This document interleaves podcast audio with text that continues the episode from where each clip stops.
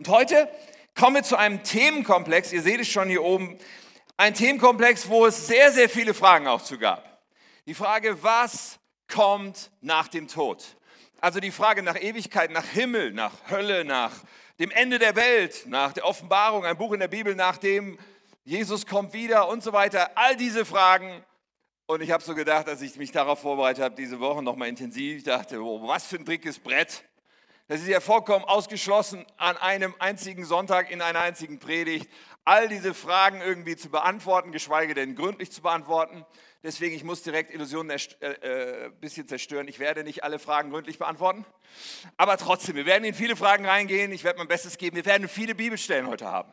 Ich hoffe, du hast einen guten Koffeinpegel oder so, was immer hilft. Nein. Jedenfalls, wir wollen heute einsteigen in viele spannende Fragen. Was kommt nach dem Tod. Und bevor wir noch beten, habe ich zwei Bibelstellen für uns. Und die erste Bibelstelle gibt auf irgendeine Art schon eine Antwort auf unsere Frage. In Hebräer 9, Vers 27, da heißt es nämlich, jeder Mensch muss einmal sterben. Okay, das wussten wir schon. Und dann steht hier, und kommt danach vor Gottes Gericht. Uh, krass. Wollen wir natürlich entfalten. Die Sterblichkeitsrate ist 100 Prozent, so viel wissen wir. Aber was bedeutet das mit dem Gericht? Das wollen wir uns noch anschauen. Ein zweiter Vers, bevor wir noch beten. Prediger 3, Vers 11. Da heißt es, Gott hat allem auf dieser Welt schon im Voraus seine Zeit bestimmt. Gott bestimmt Zeiträume, bestimmt auch Lebenszeit. Er hat sogar, und jetzt kommt die Ewigkeit in die Herzen der Menschen gelegt. Jesus Christus wenn wir uns an dich wenden, dann wenden wir uns an den ewigen, wahren Gott, Herr. Und ich bete, dass du uns heute begegnest, aber auch die Dinge aufschließt, die es für uns so unendlich wichtig sind, zu verstehen, zu greifen und dass du eine persönliche Begegnung schaffst für jeden von uns. Danke, dass du uns liebst. Danke, dass es möglich ist, dich zu kennen und die Ewigkeit mit dir zu verbringen, Herr. Wir wollen unser Herz aufmachen, wir wollen empfangen und hören und reagieren mit Ja, Gott. Alles, was du sagst, alles, was du willst, soll für unser Leben die Autorität sein. Danke, Herr. Amen.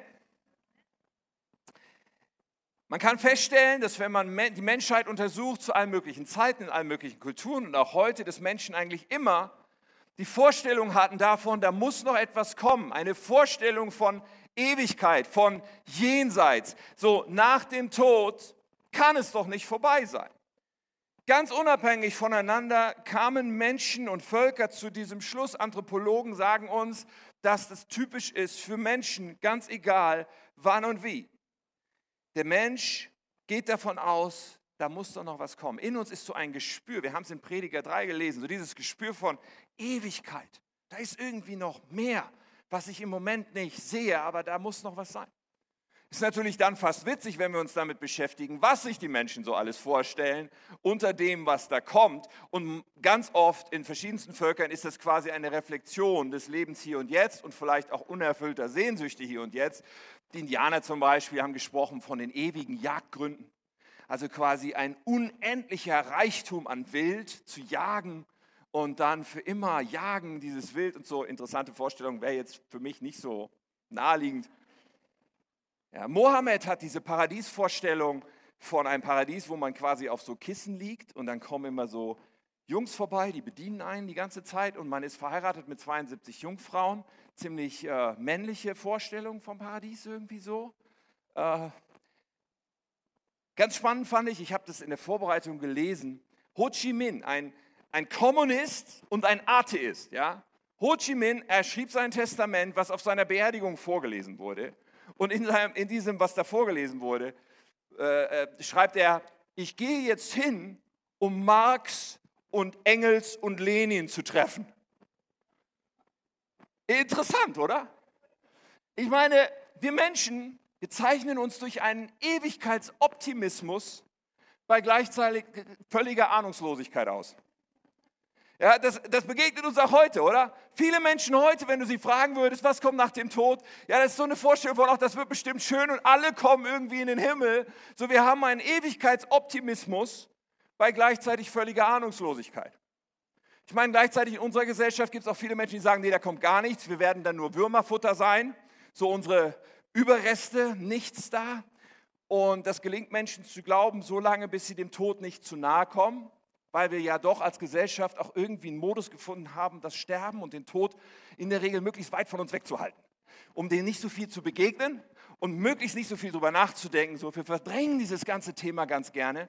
Und wenn wir glauben, auch das wird schon alles gut oder irgendwie, man kann eh nichts ändern, die logische Konsequenz ist dann eigentlich, dass wir sagen, gut, dann lebe ich nur für mich, kompletter Egoismus, komplett, es geht nur um mich, weil ich meine, nach mir die Sinnflut, oder? Was interessiert es mich, was da noch kommen mag? Und es ist so ein bisschen, ich musste denken in der Vorbereitung an Pippi Langstrumpf und ihren Song. Vielleicht kennt ihr noch Pippi Langstrumpf.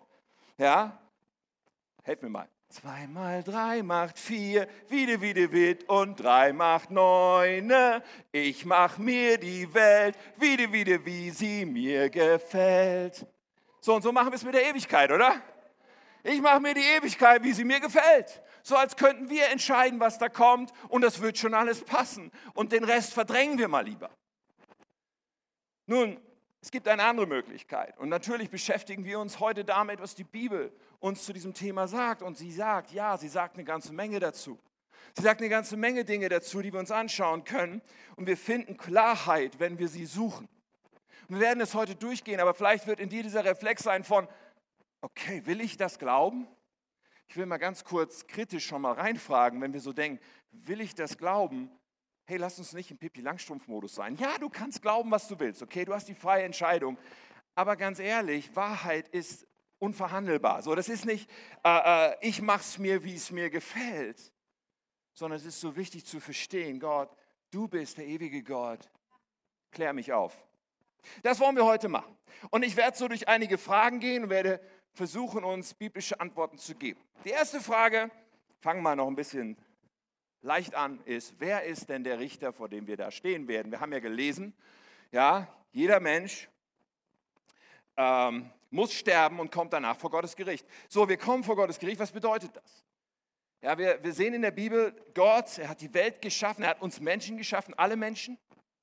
Er hat uns mündig geschaffen, er hat uns mit dem freien Willen geschaffen, mit einem Auftrag für diese Erde, für seine Schöpfung. Und wir sehen, das ist also dieser, dieser Gott, aber wir merken dann auch, wenn wir uns mit ihm beschäftigen, dieser Gott, der heilig ist, der gerecht ist, der gut ist, wo wir auch wissen, okay, wenn es hier ums Gericht geht, das wird absolut gerecht zugehen. Absolut gerecht. So, und Gott begegnet uns, und das ist spannend, er begegnet uns in drei Personen und ist doch einer. So, Gott begegnet uns als Schöpfer, als Vater im Himmel, so als, als ja, dieser gewaltige Gott, der uns gemacht hat, aber er wird dann auch Mensch und begegnet uns in Jesus Christus als Gottes Sohn, als Mensch gewordener Gott. Und er begegnet uns als Heiliger Geist, der in uns Wohnung beziehen will und in uns leben will. Wer davon oder wie funktioniert das jetzt mit diesem Gericht Gottes? Und sowohl Jesus als auch Paulus geben uns Antworten. Johannes 5, da sagt Jesus, der Vater richtet niemanden, sondern das Gericht hat er ganz in die Hände seines Sohnes übergeben. Also bei diesem Gericht, was nach dem Tod kommt, werden wir vor Jesus Christus stehen. Auch Paulus beschreibt das 2. Korinther 5, Vers 10. Wir alle müssen einmal vor Christus und seinem Richterstuhl erscheinen, wo alles ans Licht kommen wird. Dann wird jeder von uns das bekommen, was er verdient. So, für das, was er getan hat. Ähm, wir werden also alle vor Jesus Christus erscheinen und einem Richterstuhl. Okay, das ist schon mal krass. Und das ist erstmal wow. Ja, da, man, da, kann man schon den Reflex haben von, oder will ich mich lieber nicht so viel mit beschäftigen? Lass uns genau das Gegenteil tun. Lass uns sagen, hey, da wollen wir genau hingucken, weil offensichtlich ist es sehr wichtig zu verstehen, was uns da erwartet. Alle Menschen werden also vor Christus erscheinen. Nächste Frage ist dann nochmal, landen wirklich alle Menschen auf der Anklagebank? Ja, können ja auch erscheinen als Zuschauer, oder? Und dann schauen, wie Hitler auf der Anklagebank sitzt oder so. Nein, nein, die Frage ist, landen wir da alle auf der Anklagebank? Und auch dazu kriegen wir eine Antwort. Römer 3, Vers 10. In der Schrift heißt es, keiner ist gerecht, nicht ein einziger. Keiner, kein Mensch ist klug. Keiner fragt nach Gott. Alle haben sich von Gott abgewandt. Alle sind für Gott unbrauchbar geworden. Keiner tut Gutes, auch nicht ein einziges. Eine vernichtende Zusammenfassung des Zustands des Menschen ohne Gott. Und dann im Vers 23, alle Menschen haben gesündigt und das Leben in der Herrlichkeit Gottes verloren. So das ist eine krasse Ansage. Und da sitzen manchmal Menschen da und sagen, Moment mal, verstehe ich nicht und überhaupt, was, was habe ich denn getan? Ich bin doch gar nicht so schlimm. Okay, bevor wir zu dir und mir kommen, wir reden ja nicht nur über dich, genauso über mich, aber bevor wir das tun, lass uns mal kurz nachdenken über die Menschheit, okay? Die Menschheit. Und wenn wir über die Menschheit nachdenken, dann stellen wir schon fest, okay, unzählige Kriege, unzähliges Leid und Morden, Hunger, der vermeidbar wäre, Flüchtlinge, die fliehen müssen vor Schrecken oder äh, Zwangsprostitution, Missbrauch, Kindersoldaten. Die Liste könnte weiter und weiter und weiter geführt werden, um zu dokumentieren, zu was der Mensch fähig ist. Im letzten Jahrhundert gab es zwei Weltkriege und in Summe sind durch diese beiden Kriege und im Kontext dieser Kriege 70 Millionen Menschen umgekommen. 70 Millionen, 6 Millionen davon waren Juden, die im Holocaust umgebracht wurden. Und am Ende des Jahrhunderts hat dann jemand ein, ein sogenanntes Schwarzbuch des Kommunismus geschrieben und mal ausgerechnet, wie viele Menschen dieser Ideologie zum Opfer gefallen sind in 80 Jahren Kommunismus. Und er ist auf 100 Millionen Menschen weltweit gekommen, die durch diese Ideologie umgekommen sind. Heute betrachten wir den Schrecken des, des, Islamismus, der auch viele Leben fordert. Wir sind noch lange nicht bei diesen Zahlen, die wir gerade gehört haben. Aber immer wieder wird eins deutlich, zu so viel Grausamkeit ist der Mensch fähig, dass es wirklich jede Vorstellung sprengt. Okay, das ist mal das eine, was wir an uns ranlassen dürfen. Wir sind zu so viel Grausamkeit fähig und unser Reflex ist gerne zu sagen, ja, ich nicht, das sind die anderen. Das sind diese komischen Bösen da, die irgendwie mit diesen Uniformen rumlaufen oder so aussehen. Ja, die. Aber die Bibel ist ganz klar, sie sagt zu uns, nein, du, wir. Wir, alle sind genau zu diesem fähig. Weil wir unabhängig sind von Gott, uns unabhängig erklärt haben von Gott und weil uns in, in uns eine Macht am Werk ist, die Macht der Sünde, die uns immer wieder dazu treibt, Böses zu tun, wenn wir nicht erwischt werden oder wenn wir hoffen, irgendwie nicht erwischt zu werden. Wenn wir ehrlich sind, kein Mensch ist frei von Egoismus. Kein Mensch, wenn er die Chance hat, für sich etwas Gutes zu tun, ist frei von dieser Gefahr. Ja, wir dressieren uns mit Regeln, mit Gesetzen, mit Erziehung und allem Möglichen, um nicht uns ständig die Köpfe einzuschlagen, aber trotzdem im Grunde sind wir zu allem Möglichen fähig als Menschen. Und die Bibel ist klar. Genau aus diesem Grund auch ganz persönlich. Wir alle verdienen diese Anklage. Und wir alle verdienen das Urteil. Natürlich wollen wir uns dann beruhigen und sagen, ja, aber ich bin, ich bin ja nicht so schlimm wie andere. Wir denken dann an solche Leute wie Adolf Hitler und denken, ja, so schlimm wie der bin ich ja nicht mit meinem Leben. Ja, das ist so ein bisschen wie, stell dir ein Gericht vor und da kommt einer zum Richter und der hat einen Raub begangen. Oder eine Vergewaltigung vielleicht, einen Betrug. Und er sagt, ja, Herr Richter, okay, das habe ich gemacht, aber ich habe ja keinen umgebracht. Da müssen Sie mich doch loslassen, oder? Dann, dann muss ich doch straffrei gehen, weil es gibt ja Leute, die haben einen umgebracht. Oder der Mörder steht vorm Richter und sagt, ja, Herr Richter, aber das war ja nur das eine Mal. Es gibt ja diese Massenmörder. Millionen haben die teilweise auf dem Gewissen. Irgendwie funktioniert das nicht, oder? Wir müssen einfach feststellen, wir haben absolut genug auf dem Kerbholz. Alle Menschen haben gesündigt und Römer sagt uns, das Leben in der Herrlichkeit Gottes verloren. Das ist unser Zustand, das ist einfach eine Zustandsbeschreibung. Wir haben die Beziehung zu Gott verloren, wir haben die, äh, die, ähm, die Verbindung zu Gott, die bis in Ewigkeit und die ewige Herrlichkeit hineinreicht, verloren. Wir haben diese Ewigkeit bei Gott verloren. Unser Status als Menschen sind getrennt von Gott. Ist Beschreibung. Nächste Frage. Wir haben doch ein, das ist doch ein liebender Gott. Dieser liebende Gott, der kann mich doch jetzt nicht verurteilen, oder? Wie kann ein liebender Gott verurteilen? Bis jetzt haben wir darüber gesprochen, über Fakten. Und mancher denkt so schnell, okay, wenn wir über, über ein Gericht sprechen, über Sünde, über Anklage, über Urteil, dann, dann, dann manche Menschen denken so, okay, dann muss das ja so ein strafender Gott sein, so einer, der sich die Hände reibt und sagt so, jetzt zeige ich es dir mal so richtig. Nichts könnte ferner sein von der Realität des Herzens Gottes. Wir haben noch nicht gesprochen über die, dieses Herz Gottes. Wir haben noch nicht gesprochen über den Willen Gottes in Bezug auf all das. Wir haben bis jetzt nur über die Faktenlage gesprochen, ein Ist-Zustand. Das Herz Gottes können wir aber auch in der Bibel sehr, sehr deutlich finden. Zum Beispiel in Johannes 3, wo Jesus Folgendes sagt. Er sagt in der Schrift, nein, äh, Gott hat die Welt so sehr geliebt, dass er seinen einzigen Sohn hingab. Ja, er wurde Mensch in Jesus Christus. Und zwar aus einem Grund, damit jeder, der an ihn glaubt, nicht verloren geht. Das ist das Herz Gottes, dass niemand verloren gehen soll am liebsten, sondern das ewige Leben, das Leben mit Gott hat. Gott sandte seinen Sohn nicht in die Welt, um sie zu verurteilen, sondern um sie durch seinen Sohn zu retten. Wer an ihn glaubt, wird nicht verurteilt.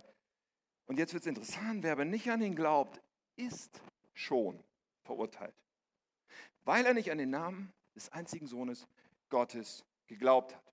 Also Gott wurde Mensch, Jesus Christus, und er kam, um uns zu retten. Er kam, er lebte als Mensch, aber er lebte ohne Sünde.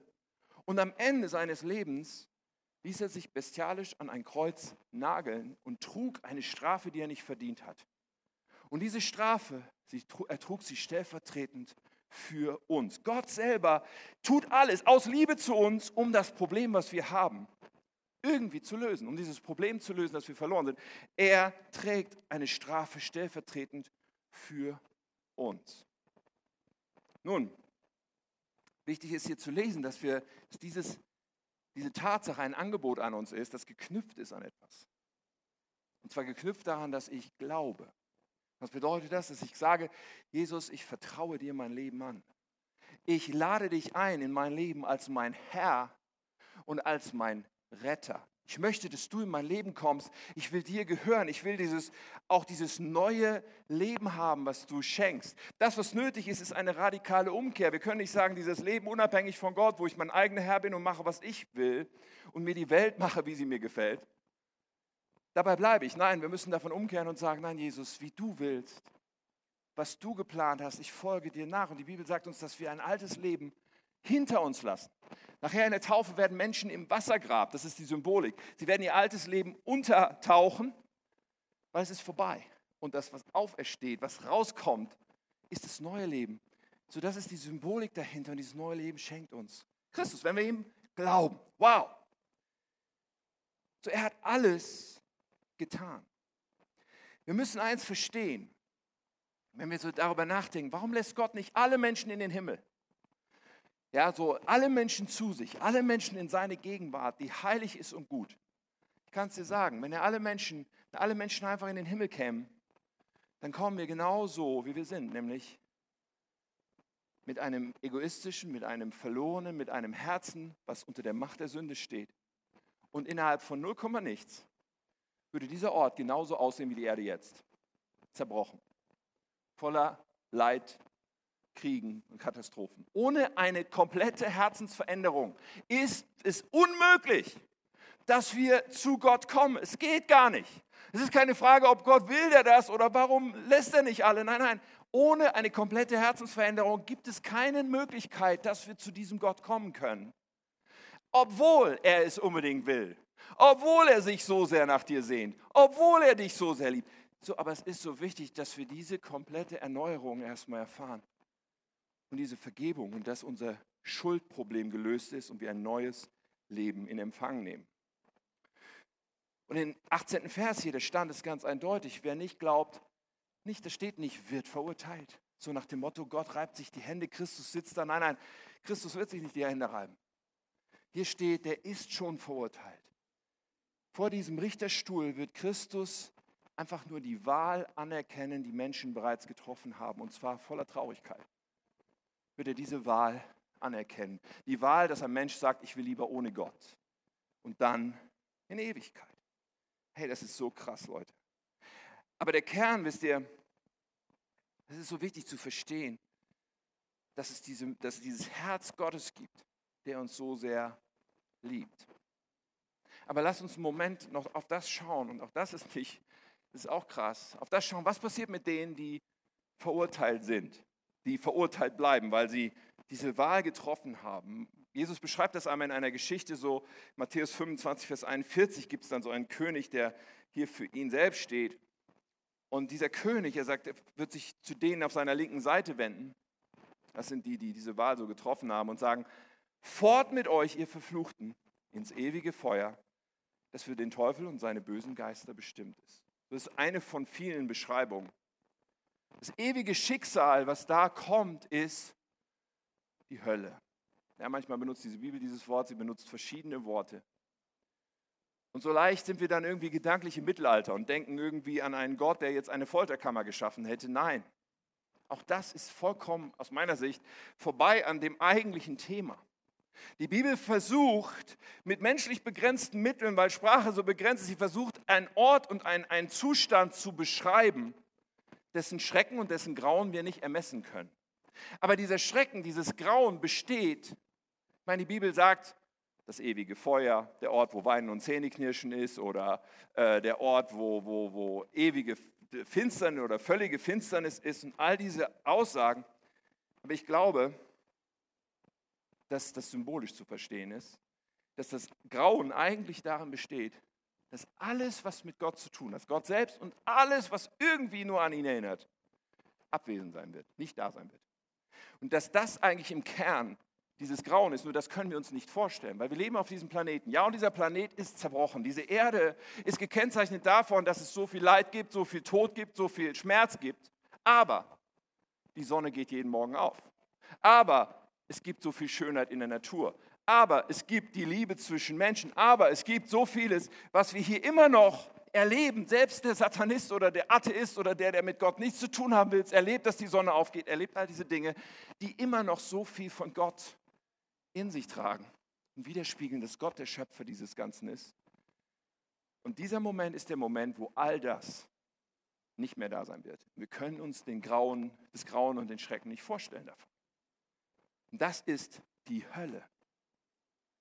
Und Menschen hören auf, in diesem Moment auch nur den Hauch von Gott zu erleben, den Hauch des Segens des Gottes, den sie sowieso nicht haben wollten. Was für eine unglaubliche Tragik. Und das, das Evangelium, die Kern, das, der, der Kern der christlichen Botschaft bedeutet ja gute Botschaft, gute Nachricht, frohe Botschaft. Aber eine frohe Botschaft ist nur eine frohe Botschaft, weil es auch eine sehr, sehr traurige Botschaft gibt. Genau deswegen ist diese Botschaft so froh. Wir können ihn annehmen. Und Gott gibt alles, weil er uns liebt. Er gibt alles, was er nur kann, um uns deutlich zu machen, nimm doch das Geschenk der Vergebung, nimm doch das neue Leben, was ich dir geben will. 1 Timotheus 2, Vers 4. Gott will, dass alle Menschen gerettet werden und die Wahrheit erkennen. Das ist sein Herz. Gott will, dass alle Menschen die Wahrheit erkennen und gerettet werden und ewig mit ihm sind. Was passiert? Okay, das war, das war krass. Das ist die, die traurige Botschaft. Aber jetzt, was passiert mit denen, die freigesprochen sind? Und jetzt sagen wir, okay, super. Wenn ich zu Christus gehöre, bin ich freigesprochen und komme in den Himmel und das stimmt. Wir werden uns gleich damit beschäftigen, aber eins sollten wir trotzdem noch kurz anschauen. Bevor sich der Himmel öffnet, ist das Gericht für uns noch nicht vorbei. Wusstest du das? Festgestellt, es gibt Menschen, die glauben nicht, dass wir als Christen auch vor einem Gericht stehen, aber es ist anders. Nur bei diesem Gericht geht es nicht darum, ob du in den Himmel kommst, okay? Die Frage ist geklärt. Paulus schreibt über dieses zweite Gericht. Er sagt, 1. Korinther 3, Vers 11, niemand kann ein anderes Fundament legen als das, was schon gelegt ist, Jesus Christus. Wer nun auf dieses Fundament aufbaut, Klammer auf, wenn du dein Leben baust auf diesem Fundament, Jesus Christus, welche Leute sind angesprochen hier? Christen, Menschen, die auf diesem Fundament bauen. So, wie können wir aber jetzt bauen als Christen? Wer nun auf dieses Fundament aufbaut, kann er zu Gold, Silber, Edelsteine, Holz, Heu oder Stroh verwenden. Das ist ein Bild dafür, dass wir unser Leben sehr unterschiedlich leben können. Am Tag des Gerichts wird sich die Arbeit jedes Einzelnen im Feuer bewähren müssen. Das Feuer wird zeigen, von welcher Qualität das Bauwerk ist, also das Leben. Wenn es dem Feuer standhält, wird der, der es gebaut hat, Lohn empfangen. Darum geht es bei diesem Gericht. Es geht um die Menge oder die, die Art des Lohns. Und wenn sein Werk verbrennt, wird er einen schmerzlichen Verlust erleiden. Er selbst wird zwar gerettet werden. Ja, darum geht es wie gesagt nicht, aber nur wie einer, der mit Mühe und Not einem Feuer entkommt. Ich finde das auch krass. Es ist aber kein Drohszenario. Es ist nicht etwas, was uns Angst machen muss, sondern etwas, was uns klar machen sollte: hey, unser Leben zählt.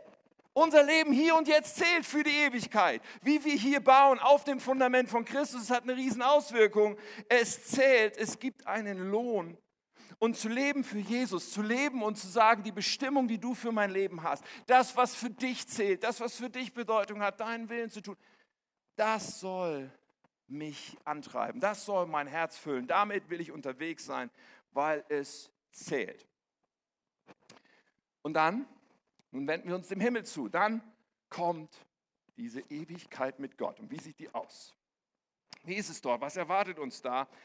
Und die Bibel spricht darüber. Wir wissen einiges darüber, aber wir wissen auch manches nicht. Das sage ich direkt vorab. Vieles ist für uns schwer erfassbar, weil wir hier über etwas reden, was mit unserem Gehirn nicht ganz kompatibel ist. Und eins will ich noch vorweg schicken. Bitte nicht als Informationsquelle dafür, wie es da sein wird, nehmen irgendwelche Nahtodberichte, irgendwelche Bücher, die jemand schreibt, weil er irgendwie drei Minuten tot war und dann wieder äh, zum Leben erweckt wurde oder sowas. Ganz ehrlich, das, das kursiert ja sehr. Ich halte da wenig davon. Was ist das, was da jemand aufschreibt? Eine persönliche Erfahrung, okay? Zugegeben. Aber es ist nicht eine Informationsquelle. Wie wird das für alle sein? Genauso wenig, wenn einer morgens aufwacht und sagt, ich habe vom Himmel geträumt, ich sage dir, wie es da ist, sage ich, du hattest einen Traum, schön für dich. Aber das heißt nicht, dass der Himmel so ist. Jedenfalls ist das für mich dann keine relevante Informationsquelle, die Allgemeingültigkeit hat. Und so bitte irgendwelche Nahtodberichte und irgendetwas, was auch immer Leute erlebt haben. Ich spreche niemandem sein Erlebnis ab, aber es ist nicht allgemeingültig für uns. Das, was allgemeingültig ist, das, was Autorität hat, uns darüber zu informieren, ist die Bibel, das Wort Gottes. Und da finden wir tatsächlich auch einiges. Und natürlich finden wir dann, wenn wir uns damit beschäftigen, stoßen wir auf die Offenbarung ein Buch, wo, wo, wo Johannes, einer der Jünger von Jesus, äh, beschreibt, was er sieht und was in der Zukunft passiert. Und er beschreibt dann ganz am Ende, im vorletzten Kapitel der Bibel, wie das sein wird. Er sagt in, Johannes, in Offenbarung 21, Vers 1. Eine Menge Bibel heute, oder? Ihr könnt noch? Dann sah ich, sagt er, einen neuen Himmel und eine neue Erde. Einen neuen Himmel und eine neue Erde. Denn der alte Himmel und die alte Erde waren verschwunden und das Meer war nicht mehr da.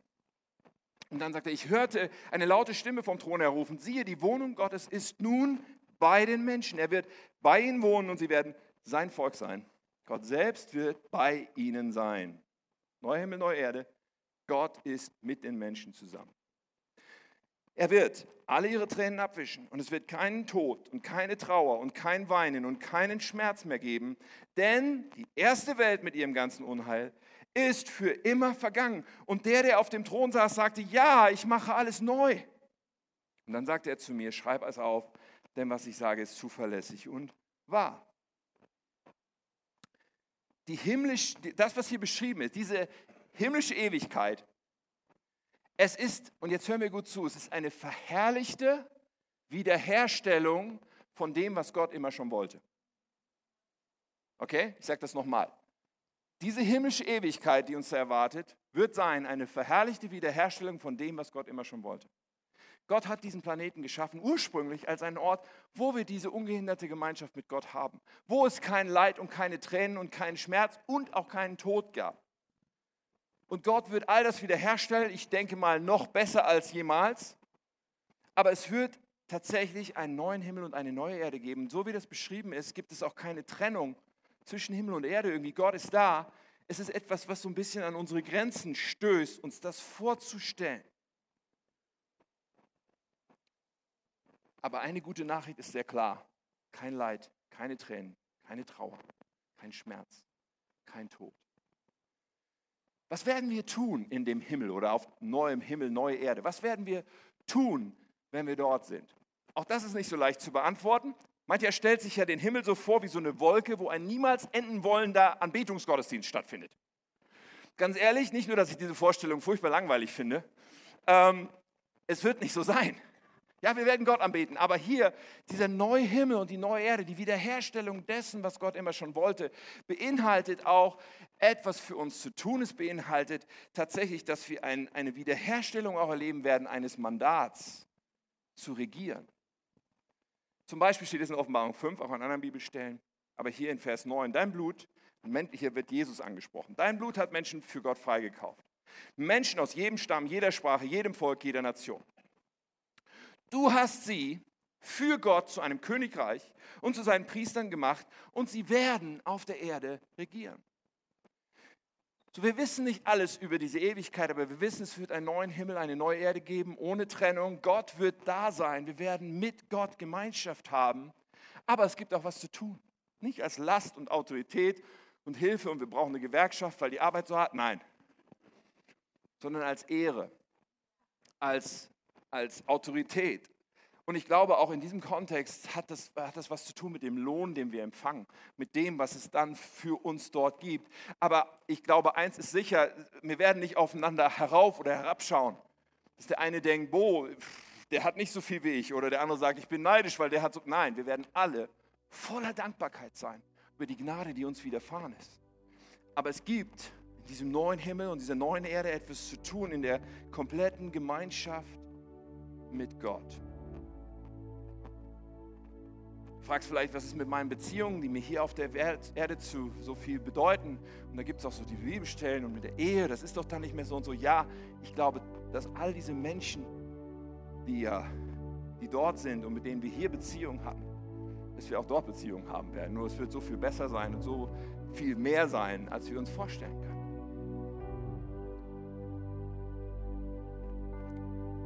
Was passiert? Achso, ich wollte noch eins tun. Ich wollte zwei Buchempfehlungen geben. Weil zugegebenermaßen, das Thema Himmel, man kann das hier nur streifen. Das eine Buch hier von Werner Gitt, es ist sehr kurz, sehr knapp gehalten, ist ein gutes Einstiegsbuch. Das andere Buch, was hier ist, hm, ich habe mich gefragt, soll ich das empfehlen oder soll ich das nicht empfehlen? Hier wird sehr detailliert geschaut, okay, wie könnte das alles sein? Allerdings teilweise auch ein bisschen spekulativ. Wenn du das so lesen kannst, im Konjunktiv, kann ich dir das empfehlen, wenn du sagst, ich will mich damit beschäftigen. Aber am Ende ist es vor allen Dingen eins wichtig zu wissen, okay, dieser Ort ist der Ort, wo Gott uns alle haben will und wo er mit uns in Gemeinschaft lebt. Dieser Himmel. Was passiert? Nächste Frage. Bis zum neuen Himmel, bis zum neuen Erde. Was passiert bis dahin? Denn wir haben das aus der Offenbarung gelesen, ganz am Ende. Aber da sind wir ja noch nicht. Das ist noch nicht erreicht. Dieser, dieser Zeitpunkt, wo das geschieht, ist noch nicht da. Und mancher versucht ja die Offenbarung in der Bibel auszulegen, so jeden Vers ganz genau. Und dieses Symbol bedeutet das. Ja, das hat man schon zu Zeiten gemacht des Dritten Reiches und des Kommunismus und des Islams und der EU und was weiß ich. Und alle möglichen Leute sind mit ihren Auslegungen kläglich gescheitert, weil ich glaube, dass das gar nicht dazu gedacht ist, dass wir so in jedes Detail jetzt uns reinfriemeln und sagen, das bedeutet jetzt genau das. In der Kirchengeschichte zu allen Zeiten, besonders in Zeiten der Verfolgung, haben Christen die Offenbarung gelesen als Ganzes und es als Trostbuch erlebt. Und haben die Gesamtüberschrift gesehen und haben gesehen, okay, ja, es gibt alle möglichen Schwierigkeiten, ja, es gibt alles Mögliche, was passieren wird, aber Gott ist in Kontrolle und das Ende wird gut sein. Und das, das müssen wir vor allem mitnehmen. Ja, man kann sich damit beschäftigen, auch mit den Details, nur das müssen wir vor allem am Ende mitnehmen. Diesen Trost. Und das entscheidende Ereignis, was noch bevorsteht, was an vielen Stellen im Neuen Testament bezeugt ist, Jesus kommt wieder. Jesus kommt wieder. Jesus wird an irgendeinem Punkt der Menschheitsgeschichte wiederkommen. Wann? Das ist unklar. Matthäus 24 macht so ein paar Vorhersagen oder sagt ein paar äh, Zeichen, die passieren werden. Er sagt solche Sachen wie, wenn Kriege da sind und Erdbeben und Hungersnöte und Verfolgung, können wir sagen, ist doch alles schon da. Ist alles schon passiert. Er sagt auch, wenn alle Völker das Evangelium gehört haben, okay, da sind wir wahrscheinlich noch nicht ganz, aber wir arbeiten dran. Nur eins ist auch deutlich an verschiedenen Stellen. Er wird kommen unerwartet, wie der Dieb in der Nacht. Es gibt keinen, der das vorhersagen kann oder jemals wird vorhersagen können. Jeder, der behauptet, es zu können, lügt. Aber es ist auch eine Aussage sehr klar. Was ist für uns wichtig? Lass uns immer vorbereitet sein. Weil egal, ob du erlebst, wie Jesus wiederkommt, was völlig überraschend sein wird, oder ob du stirbst, was genauso überraschend kommen kann. Ist eigentlich egal. Wichtig ist, dass wir keine Leichen im Keller haben. Wichtig ist, dass wir Jesus nachfolgen. Wichtig ist, dass wir ihm zu jeder Zeit treu sind und zu jeder Zeit bereit sind. Wow. Ich habe noch eine Frage für uns. Wo sind die verstorbenen Gläubigen denn dann jetzt? Ich meine, wir haben darüber geredet, eines Tages, Jesus wird wiederkommen, all das wird geschehen und dann, irgendwann nach diesen und jenen Ereignissen, wird der neue Himmel und die neue Erde da sein. Aber vielleicht ist XY schon gestorben ist, wo, wo ist der denn jetzt? Was passiert jetzt? Und das Spannungsfeld, was wir hier haben, lasst mich auch diese Herausforderung für unser Denken noch bringen heute, ist, wir reden über die Ewigkeit, sind aber total verhaftet in der Zeit. Wir können nicht anders als in Zeit zu denken. Jetzt und dann und Tick und Tick und Stunden und Jahre. Wir reden über die Ewigkeit. Das ist per Definition irgendwie anders und für uns nicht richtig zu erfassen. So mancher sagt, okay, die, die verstorben sind, die sind jetzt im Himmel, jetzt, zeitlich, jetzt. Mag sein, wir haben Indizien dafür, sowas wie Hebräer 12, die Wolke der Zeugen oder in der Offenbarung die Berichte, wo viele vor dem Thron sind und so weiter. Mag sein. Aber es gibt auch etwas anderes, was wir bei Paulus finden, was für mich eine bisschen andere Sprache spricht. 1. Thessalonicher 4, Vers 13. Paulus sagt, nun möchte ich, dass ihr wisst, was mit denen geschieht, die bereits gestorben sind, damit ihr nicht traurig seid wie jene Menschen, die keine Hoffnung haben. Der Herr selbst wird, ich habe es ein bisschen gekürzt, ihr lest das in Ruhe nochmal nach zu Hause, aber hier heißt es, der Herr selbst wird vom Himmel herab kommen er wird wiederkommen.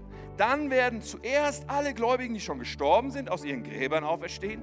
Und mit ihnen zusammen werden auch wir übrigen, die noch auf der Erde leben, also die die Wiederkunft quasi lebend erleben, sie werden auf den Wolken hinab aufgehoben werden, in die Luft, um dem Herrn zu begegnen und in Ewigkeit bei ihm zu bleiben. Nun, abgefahrene Sache. Aber der, der Punkt ist der, diejenigen, die sterben, ja, liegen die jetzt im Grab? Was, was ist mit denen? Langweilen die sich? Nein.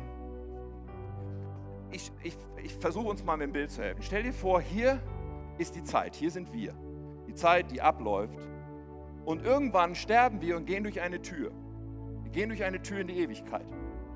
Und alle von uns machen das zu unterschiedlichen Zeitpunkten, dass wir durch eine Tür gehen, die dann da ist. Und dann zu diesem Zeitpunkt, der unser Zeitpunkt ist, gehen wir durch die Tür. Und dann kommen wir durch die Tür auf die andere Seite, schauen nach links und rechts und alle kommen gleichzeitig raus. Gleichzeitig, schon wieder so ein Zeitwort, was gar nicht mehr gilt, weil wir in der Ewigkeit sind. Ich glaube tatsächlich, dass wir diesen Moment in einer Weise zusammen erleben werden als Kinder Gottes. However, es gibt andere Theologen, die sagen, nein, da gibt es so einen Zwischenhimmel oder da gibt es irgendwas, wo die Leute dann auf uns warten. Ich finde es am Ende auch nicht entscheidend. Weil entscheidend ist eher, wie positioniere ich mich hier und jetzt. Entscheidend ist eher, wie lebe ich mein Leben hier im Angesicht der Ewigkeit und im Angesicht von einem Gericht, vor dem ich stehen werde. Das ist entscheidend. Um die Ewigkeit zu wissen und sich damit zu beschäftigen, das muss bei uns dazu führen, dass wir sagen, hey, dafür will ich leben. Ich will das im Blick haben. Ich will diese Entscheidung ganz klar treffen. Jesus, dir gehört mein Leben und du sollst mir bitte neues Leben geben und ich lebe dann für dich. Ich will mich von dir leiten lassen, ich will mich von dir gebrauchen lassen, ich will anderen den Weg zeigen. Weil jeder Augenblick kann das, die Ewigkeit eines Menschen verändern. Und ja, menschlich ist es zu verdrängen. Menschlich ist es, den Pipi-Langstrumpf-Modus einzuschalten und zu sagen, ich mache es mir, wie es mir gefällt. Aber lass es uns doch anders tun. Lass uns doch sagen, nee, ich will mein Leben leben mit Bedeutung für die Ewigkeit. Mit einer klaren Entscheidung, zu welchem Reich ich gehöre, aber auch mit der Perspektive, hey, ich will so viele wie möglich mitnehmen und ich will so viel wie möglich von diesem Leben einsetzen für Jesus. Die Entscheidung, sie liegt bei uns. Das Geschenk der Erlösung liegt bereit. Und auch das Geschenk des Heiligen Geistes, uns zu leiten in diesem Leben. Und da kommt es nicht so sehr darauf an, dass wir wahnsinnige Ergebnisse und, und Leistungen vorweisen, sondern es kommt darauf an, dass wir ihm treu sind. Einfach jeden Tag Jesus Christus nachfolgen, der uns hier gegeben ist, bis wir ihn sehen werden in Ewigkeit. Amen. Jetzt beten wir noch zusammen. Herr Jesus,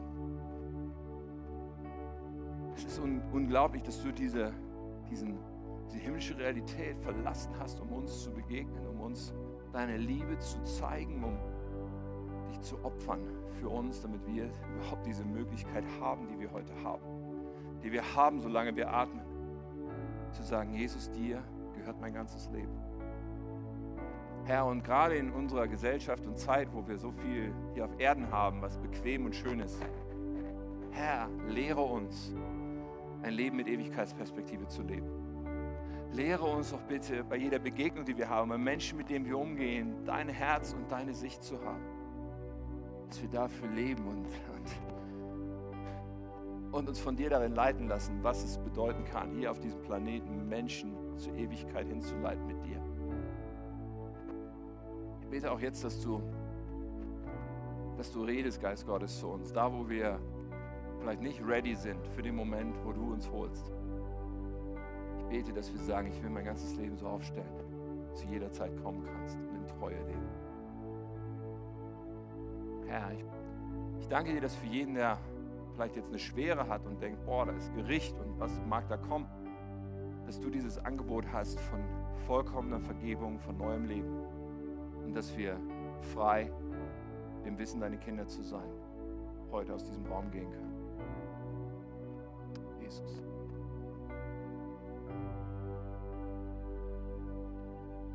Werden wir noch die Augen einfach zulassen, diesen Gebetsmoment noch einen Moment nehmen. Ich habe diese Frage an dich.